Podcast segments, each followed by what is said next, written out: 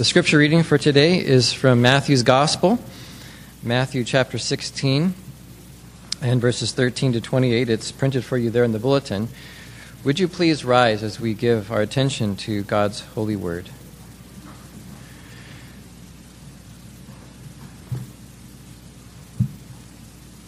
This is the word of God, Matthew 16. Now, when Jesus came into the district of Caesarea Philippi, he asked his disciples, Who do people say that the Son of Man is? And they said, Some say John the Baptist, others say Elijah, and others Jeremiah or one of the prophets. He said to them, But who do you say that I am? Simon Peter replied, You are the Christ, the Son of the living God. And Jesus answered him, Blessed are you, Simon Bar Jonah, for flesh and blood has not revealed this to you but my Father who is in heaven. And I tell you, you are Peter, and on this rock I will build my church, and the gates of hell shall not prevail against it. I will give you the keys of the kingdom of heaven, and whatever you bind on earth shall be bound in heaven, and whatever you loose on earth shall be loosed in heaven. Then he strictly charged the disciples to tell no one that he was the Christ.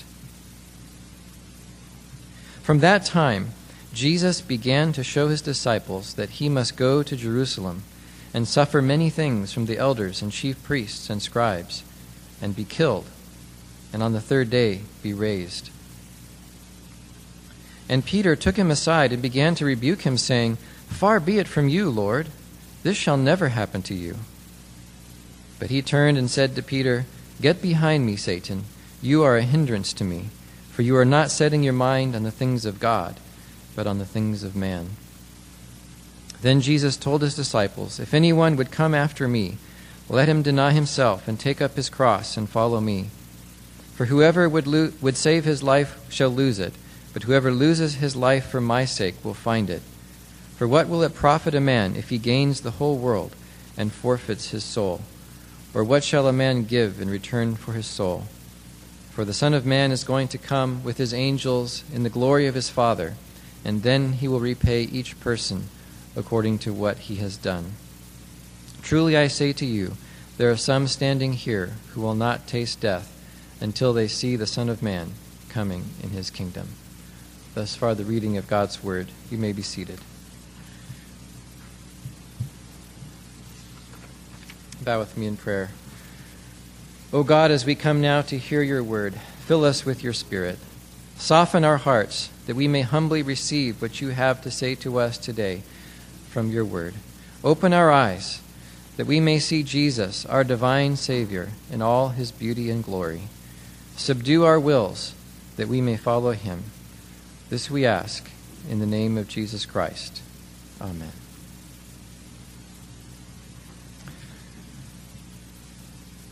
So I've been preaching through the Gospel of Matthew very slowly been several years now and probably take a few more years to finish since I only am able to preach a few times a year.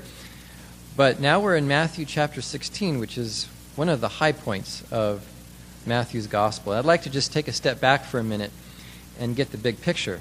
Recall that I have said before, and some of you who were not here before won't know this, but I've said before, for those of you that recall, that the Gospel of Matthew can be summarized as having two pillars at the beginning and at the end. So at the beginning of the Gospel of Matthew, of course, you have the first two chapters, which is the genealogy and the birth narrative. But really, the, the Gospel gets going in Matthew chapter 3 with the baptism of Jesus. So that's the first pillar. And then the conclusion of Matthew's Gospel is the cross of Christ. Everything is leading towards the cross.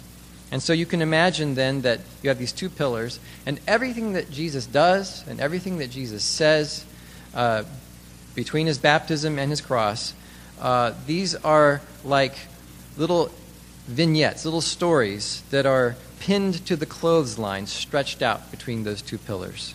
All of the teachings of Jesus are connected to this great plan. It began with his baptism when he identified himself with his people in their state of sin, and he is committing himself to go to the cross.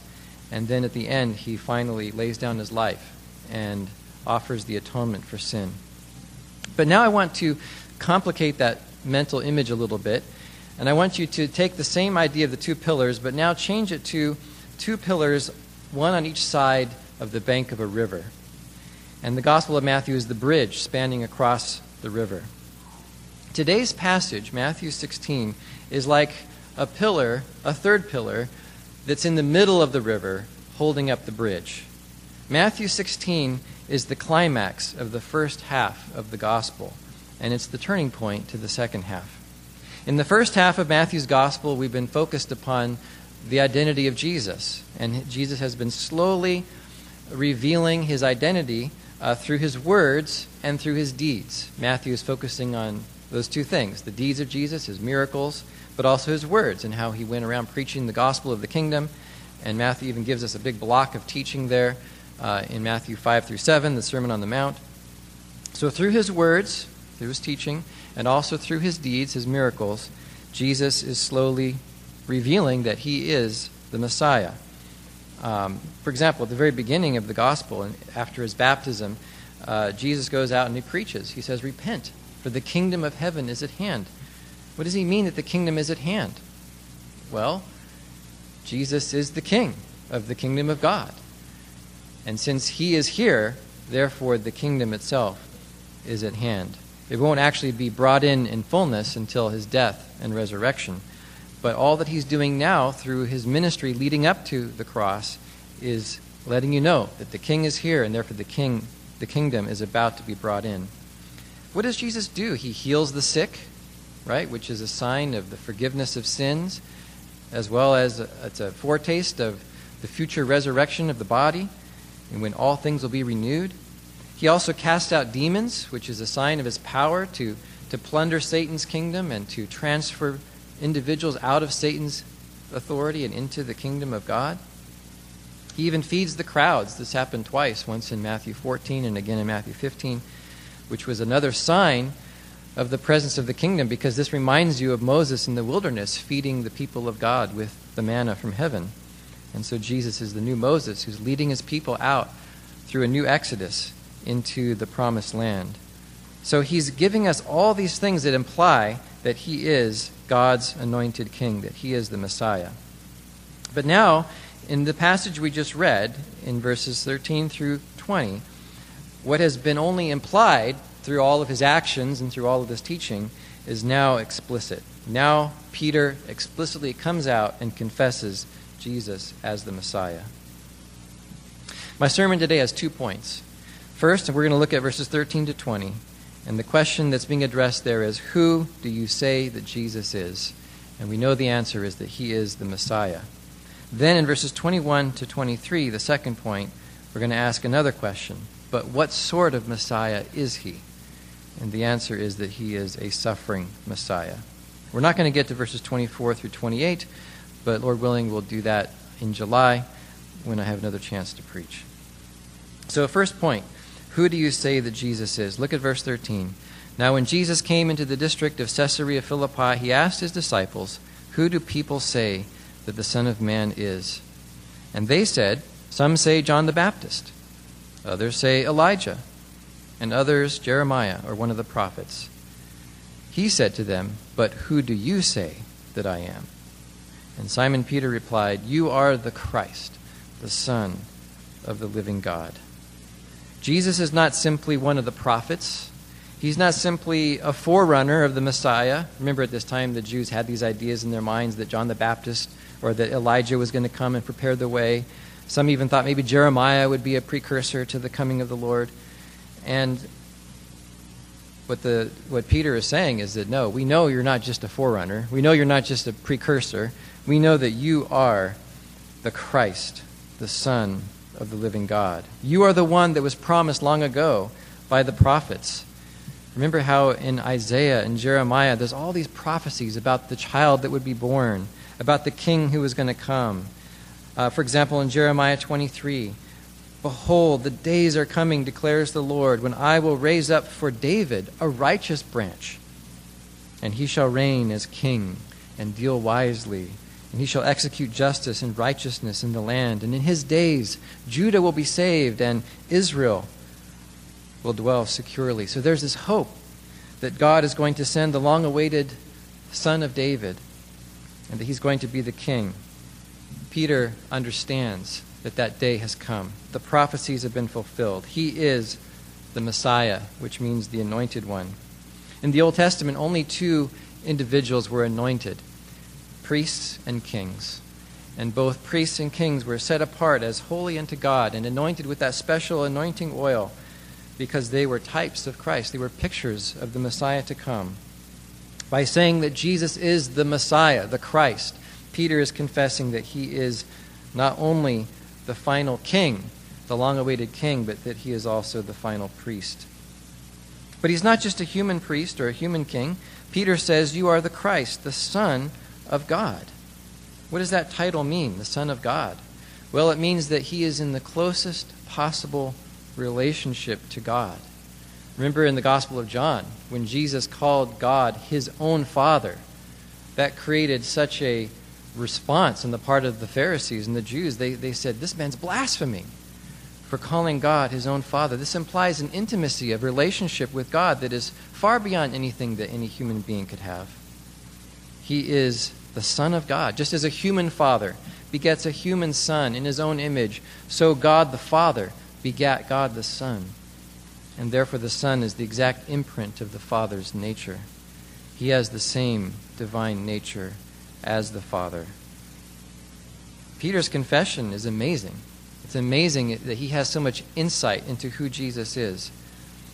And so, what does Jesus say in response? He says, Jesus answered him, Blessed are you, Simon Bar Jonah.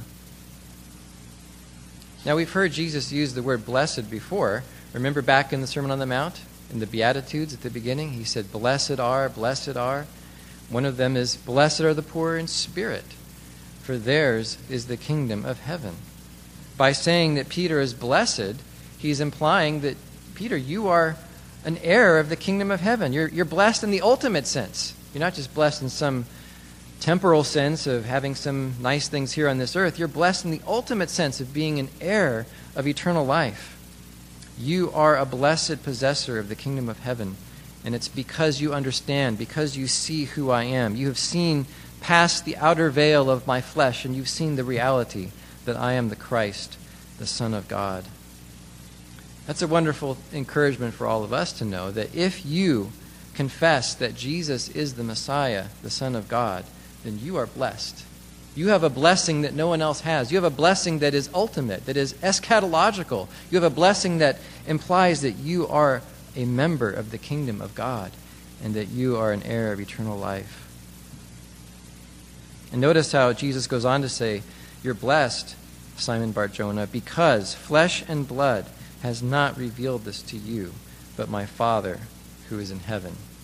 This knowledge of who Jesus is, this ability to have this insight into his true identity as the Christ, the long awaited Messiah, as the Son of the living God, this knowledge is a gift of grace. The natural mind of man is not able to perceive this. The natural mind of man cannot see it. Jesus says, flesh and blood hasn't revealed it to you. By, by using this phrase, flesh and blood, he's referring to humanity in its ordinary, fallen, natural state the wisdom of the natural man cannot grasp this reality. It's only a gift of grace. God must open your eyes to see who Jesus truly is. Jesus answered him, Blessed are you, Simon Barjona, for flesh and blood has not revealed this to you, but my Father who is in heaven. And then Jesus says something astounding in verse 18. He says, And I tell you, you are Peter, and on this rock I will build my church. Now, there's been lots of discussion about what is the rock that Jesus is referring to here. Now, at one level, we have to acknowledge that the rock is Peter. This is clear because of the play on words. In Greek, it would say, I tell you that you are Petros, and on this Petra I will build my church. Now, it's even possible that, we don't know for sure, but it's possible that Jesus was even speaking in Aramaic at this time. And if he said it in Aramaic, then the two words for rock are identical. He would, he would have said it this way You are Kepha, and on this Kepha I will build my church. The word for rock and the word for Peter in Aramaic are the same. But it's important to understand that when Jesus makes this declaration, and says, Upon this rock I will build my church, he's not referring to Peter as an individual, but rather to Peter in his role as the spokesman and leader of the disciples. And this is very clear if you look at the whole context. Remember, Jesus asked the disciples, plural, who do you, who do you say? Verse uh, 15 that I am. The word you there in verse 15 is in the plural. So he's asking all the disciples, Who do all of you disciples say that I am? But then in verse 16, instead of all the disciples answering, Peter, as the spokesman and the representative of the disciples, steps forward and says, You are the Christ. In other words, he's saying, We disciples all know that you are the Christ. We know that it's all the disciples who are making this confession because at the very end in verse 20, after Jesus finishes you know, this, this wonderful statement about you are Peter and on this rock, he then says he strictly charged the disciples to tell no one that he was the Christ. So all the disciples believed that he was the Christ. So ultimately, then, this rock upon which Jesus is going to build his church is not Peter the man, but rather it's the apostolic confession of Jesus as the Messiah. Does Jesus build his church on one man? It doesn't make sense. Just look about look look at what happens after Jesus dies and rises from the dead. Remember in Matthew 28, he gives the Great Commission. Does he give it just to Peter and says, Okay, Peter, now that you're the rock, go out and, and preach the gospel and disciple the nations? No, he gives that commission to all the disciples. And when you look at the book of Acts and you see how all the disciples, all the apostles went out and they were witnesses to Christ, witnesses to his death and resurrection, and they boldly proclaimed. It wasn't just Peter, but it was Peter and John, and it was all the disciples who were proclaiming Christ risen from the dead and calling upon people to believe upon him. So Jesus says, I tell you, you are Peter, and on this rock I will build my church, and the gates of hell shall not prevail against it. The gates of hell refers to the kingdom of Satan. The kingdom of Satan will not prevail against the kingdom of Christ. Look back in Matthew chapter 12, where Jesus talks about the kingdom of Satan. In Matthew 12, this is when Jesus cast out a demon who, from a man that was blind and mute. And after he healed him, the man spoke and saw. And all the people were amazed and said, Wow, could this be the son of David? But then the Pharisees didn't want to believe that, so they said, It's only by Beelzebul, the prince of demons, that this man casts out demons. And then Jesus responds to this accusation by saying, Every kingdom divided against itself is laid waste, and no city or house divided against itself will stand. And if Satan casts out Satan, he is divided against himself. How then will his kingdom stand? So here Jesus explicitly refers to the kingdom of Satan. And then he says, But if I, by the Spirit of God, cast out demons, then the kingdom of God has come upon you. So he's making this contrast then between the kingdom of God and the kingdom of Satan. And he's implying then that whenever he casts out a demon from someone, that's the kingdom of God advancing into the kingdom of Satan and rescuing someone that was under the dominion of Satan and transferring them into the kingdom of God. What a wonderful promise this is. Matthew 16, verse 18. You are Peter, and on this rock I will build my church, and the gates of hell shall not prevail against it. The kingdom of Satan will not prevail against the kingdom of Christ. The kingdom of Christ shall be successful. The kingdom of Christ shall never fail. Just think about today, when we look at, at the world around us, we see so many enemies of the kingdom of Christ, don't we? We see false religions. We see those that are enemies of Christ and the gospel. We even see confusion in the visible church. We see false teaching. We see so many things that make us wonder and worry. But Christ has given us this absolute promise, this absolute guarantee that the kingdom of Christ is stronger than the kingdom of Satan. The kingdom of Satan cannot withstand the onslaught of the kingdom of Christ.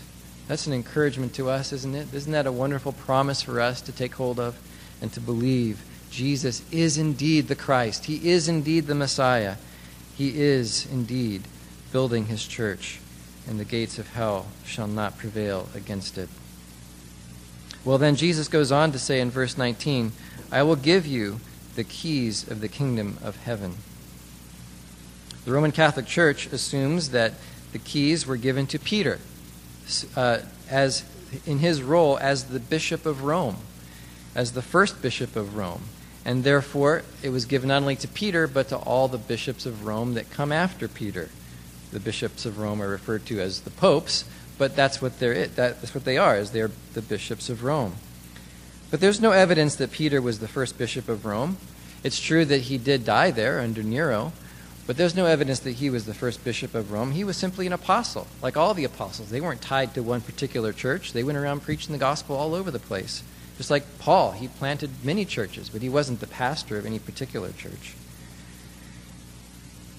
And think about the book of Acts, because in the book of Acts, we see how this promise is fulfilled. How did Peter exercise the keys of the kingdom? It wasn't because he was set up as some sort of pope over the church.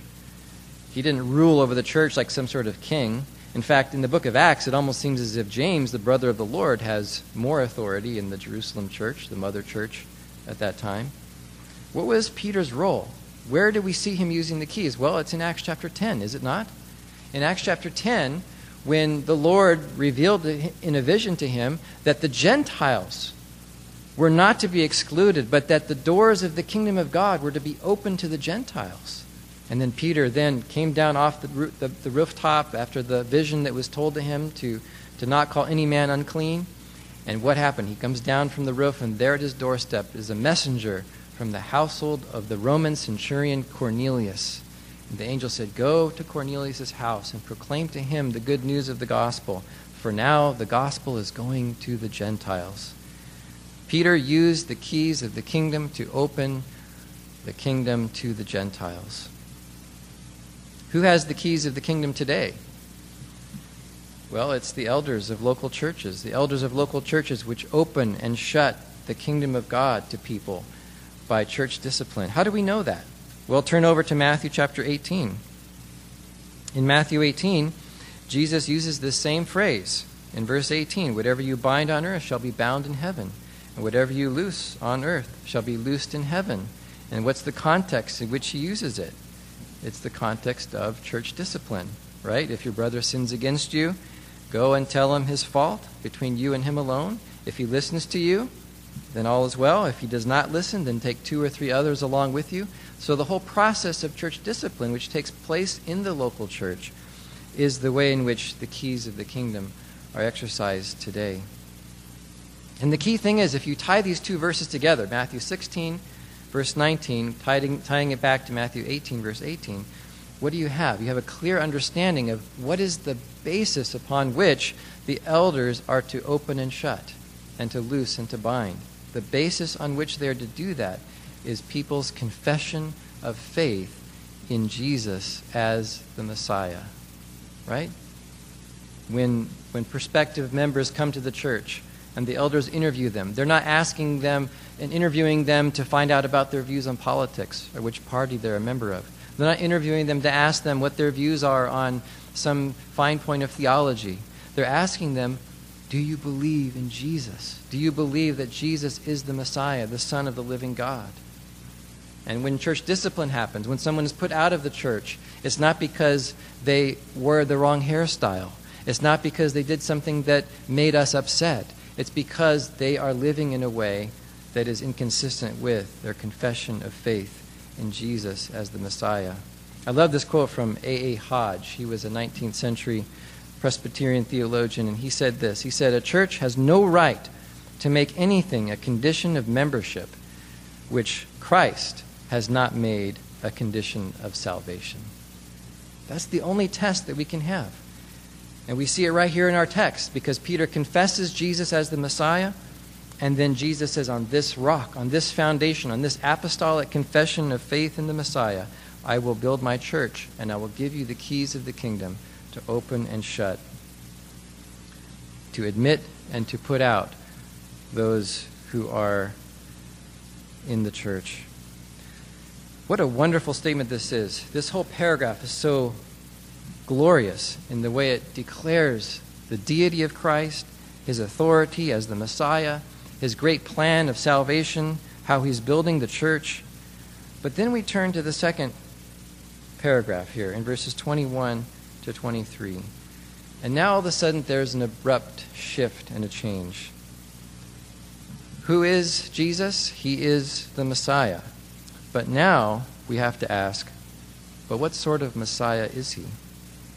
Verse 21 From that time, Jesus began to show his disciples that he must go to Jerusalem and suffer many things from the elders and chief priests and scribes and be killed and on the third day be raised. Now, Jesus has provided many hints so far that this might be his destiny. Even the very baptism of Jesus was his commission to go to the cross because he's identifying with his people in their sin, even though he has no sins to repent of, yet he is taking their sin upon him. And so, logically, the very baptism of Jesus at the very outset is telling you that he's going to the cross. But it's still not clear. There have also been many hints in the narrative that Jesus has enemies and that there are people out there that are trying to kill him. Remember, even very back at the beginning, in Matthew chapter 2, uh, in the infancy narrative, King Herod tried to kill the baby Jesus. And, you know, uh, Joseph and Mary had to go down to Egypt to escape. There are all these hints that the death of Christ is, is looming. There's a cloud on the horizon. Even the Pharisees have been plotting to kill him back in chapter 12. But these are just hints. It's one thing to have enemies who are out to kill you, it's another thing to voluntarily embrace death as God's will. This is what Jesus is saying here. Notice how he says, From that time, Jesus began to show. The word began there is very significant. It's not just that, like, you know, you, sometimes we use the word began in a kind of a just setting the context way. Like, he began to make a sandwich. And so we think, okay, so he's going, he's pulling out the mayonnaise and the bread and stuff. And you're just thinking about setting the context. He began to do something. The word here in Greek is much more powerful than that. It's saying, from that time, Jesus started to say something and began to say something that he had never said before explicitly. There's a shift happening here. Jesus is now explicitly saying something that he had never explicitly said before. Yes, he is the Messiah. But what sort of Messiah is he? He's a Messiah who is going to suffer. He must go to Jerusalem and suffer many things from the elders and chief priests and scribes and be killed. And notice he not only says that he's going to do this, he's not only just, you know, aware of the fact that this is going to happen, he's saying this is God's will. He says he must go to Jerusalem. This is the must of divine decree. This is the must of God's destiny for him, of his plan for him. And he's embracing that will He's embracing God's foreordained plan for him and saying he must go to Jerusalem and he must suffer many things and he must be killed and he must be raised on the third day. The disciples, up to this point, up to verse 20, right? They have understood, they've gotten the message that Jesus is the Messiah. They've seen him do all the miracles, they've seen him feed the multitudes, they've They've gotten the message clear, and, and it's very explicit for them. They know that he is the Messiah. They know he's the long awaited one that was promised. But they have no clue about what it means for him to be the Messiah. They have the wrong idea of what it means for him to be the Messiah. And notice how Peter reacts in verse 22. Peter took him aside and began to rebuke him, saying, Far be it from you, Lord, this shall never happen to you. This is unthinkable. You cannot die. You're the Messiah. For Peter, he understands that he's the Messiah, but because he thinks the Messiah is all about glory and reigning, and remember back in those promises in the Old Testament, right? He's going to be the branch, he's going to reign wisely, and he's going to execute justice in the land, and Judah will dwell in safety, and all those wonderful promises. That's what he's expecting. I, I like to think of it like this you know how uh, in a presidential campaign, Uh, I'm not going to mention any particular one. But in any, any presidential campaign, this happens all the time, right? Where uh, the candidate, uh, before he's elected, has a, is surrounded by important followers, right? Maybe a senator or uh, a governor who comes out and strongly supports him.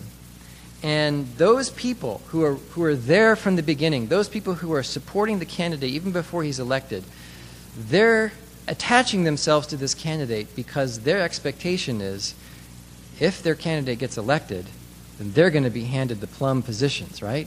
They're going to be the attorney general. They're going to be the chief of staff. They're going to be uh, given these great positions of honor uh, when their candidate is elected. And I think that's what Peter has in mind. I think that's what's in Peter's mind. Yes, you're the Messiah. You are the one who's going to bring in all the fulfillment of the promises of God. You're going to redeem Israel. You're going to raise an army and kick out the Romans, and the nation is going to be restored to the head of the nations, and all the Gentiles will come and bow down to us. This is what he's looking forward to. And so to be told, no, I'm going to the cross, I'm going to suffer, I'm going to die just totally contradicts his expectations and his thinking. But Jesus is so absolutely clear that this is not simply some accidental feature of his messiahship. This is not simply some detour on the path. It's, it is essential to his messiahship. Jesus says it's so important that when he hears Peter rebuke him, what does Jesus do? Verse 23 He turned and said to Peter, Get behind me, Satan. You are a hindrance to me for you are not setting your mind on the things of God, but on the things of man. This statement here, get behind me, Satan, is an echo almost to the very words of the same language that Jesus used way back in Matthew 4 when he was tempted by the devil in the wilderness. Remember, Satan had offered to Jesus all the kingdoms of the world and their glory, right? Here it is, you can have it all. Of course, he says one, one condition if you bow down and worship me. And of course, that would mean what? That would mean that Jesus would be avoiding the cross. He would be seizing the glory without first going to the cross. And so Jesus had to reject that. And Jesus said to Satan, Begone, Satan, using almost the same language here. It's the same verb, but it lacks the prepositional phrase behind me. But go away behind me, Satan. Get behind me. And so Jesus says the same thing to Peter. Now, Peter is not literally Satan, right? But Peter is giving voice to Satan's perspective. And so when Jesus hears Peter say, This is never going to happen to you, you don't need to go to the cross, Jesus recognizes that talk. He recognizes that voice. It is the voice of Satan.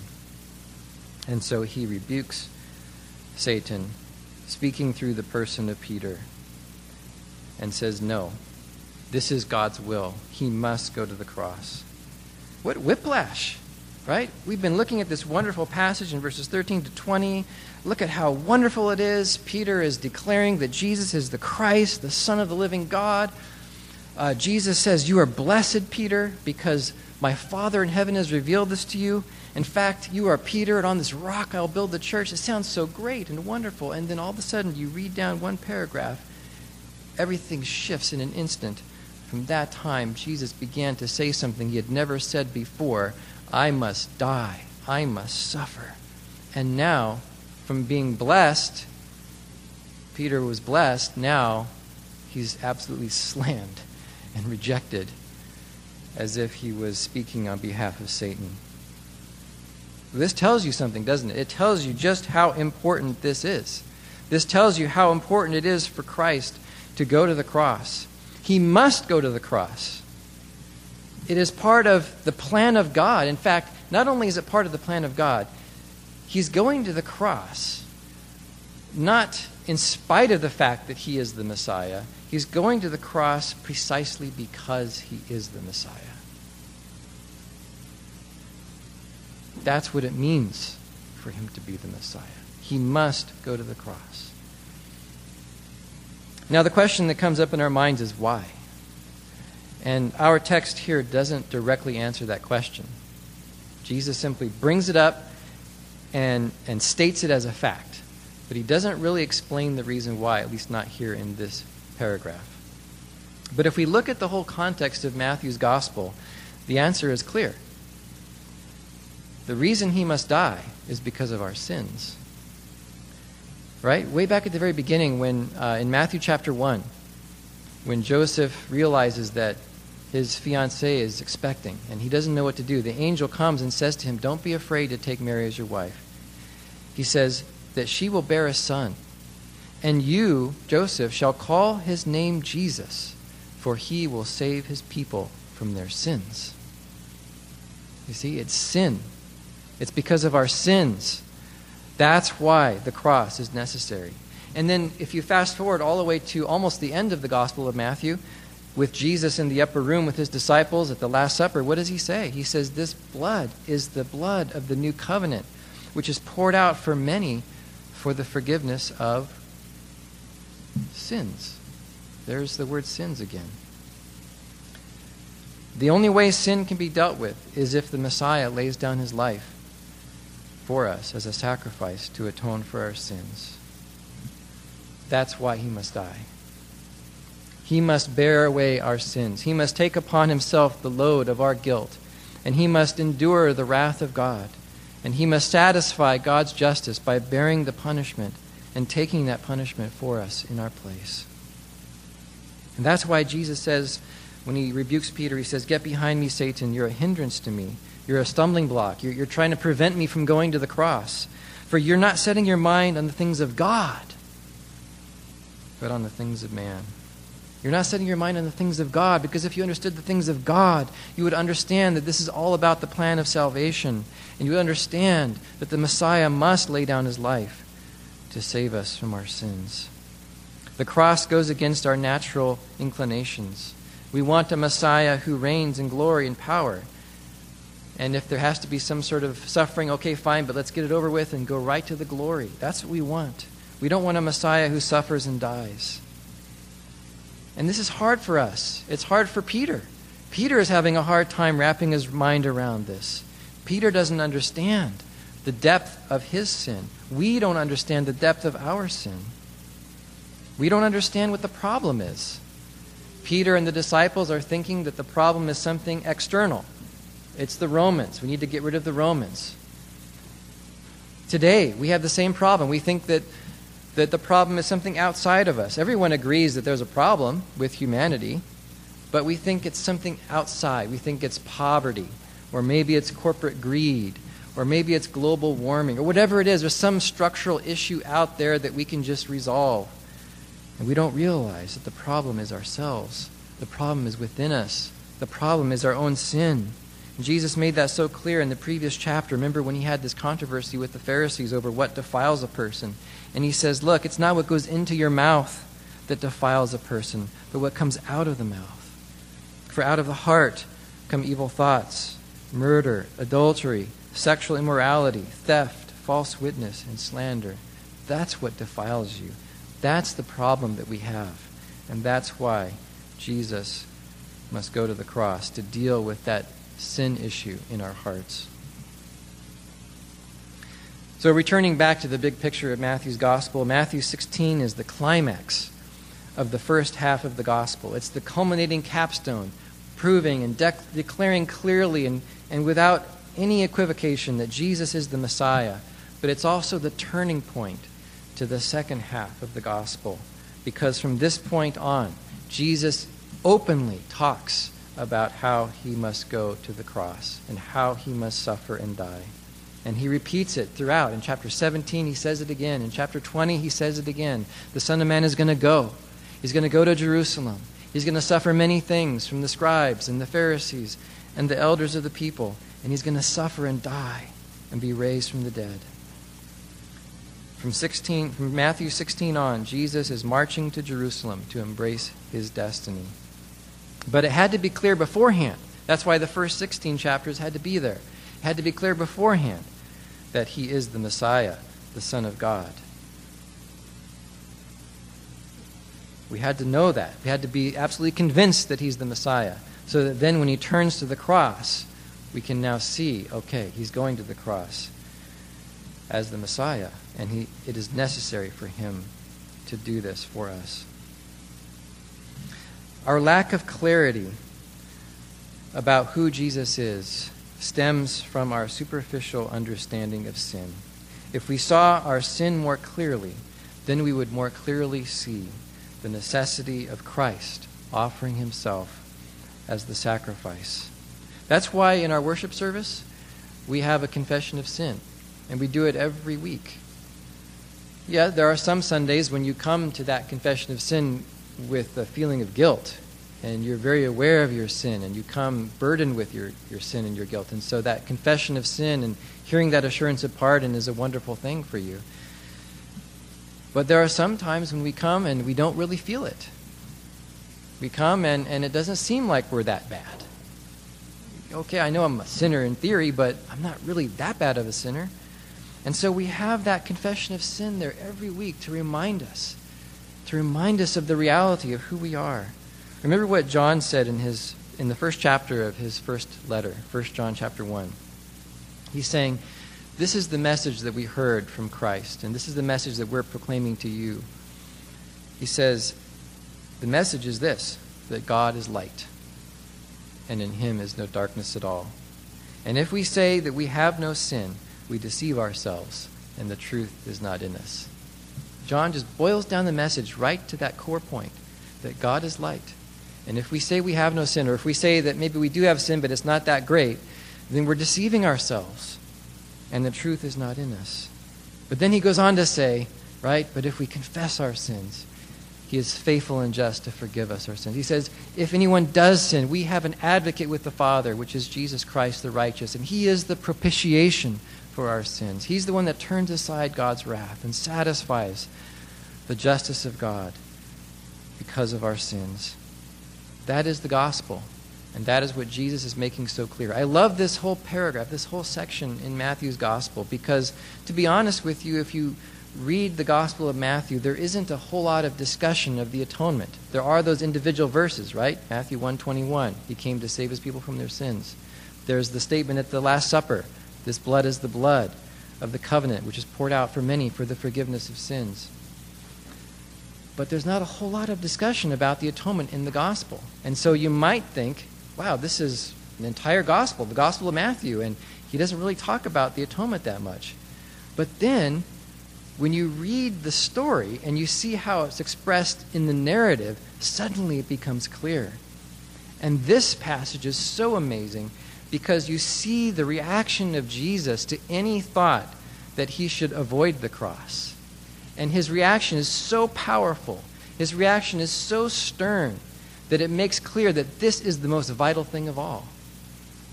And that's why then the gospel concludes, and all four gospels do, with the story of the suffering of Christ.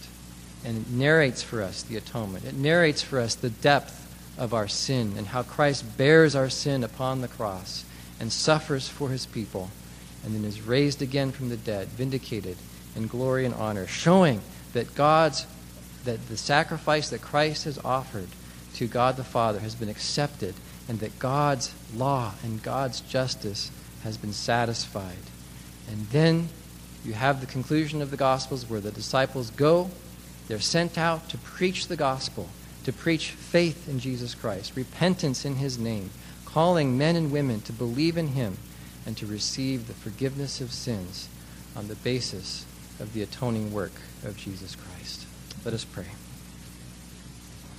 Heavenly Father, thank you for opening our eyes and causing us to see that Jesus is indeed the Messiah. So often we're like Peter and we fail to grasp what sort of Messiah he is.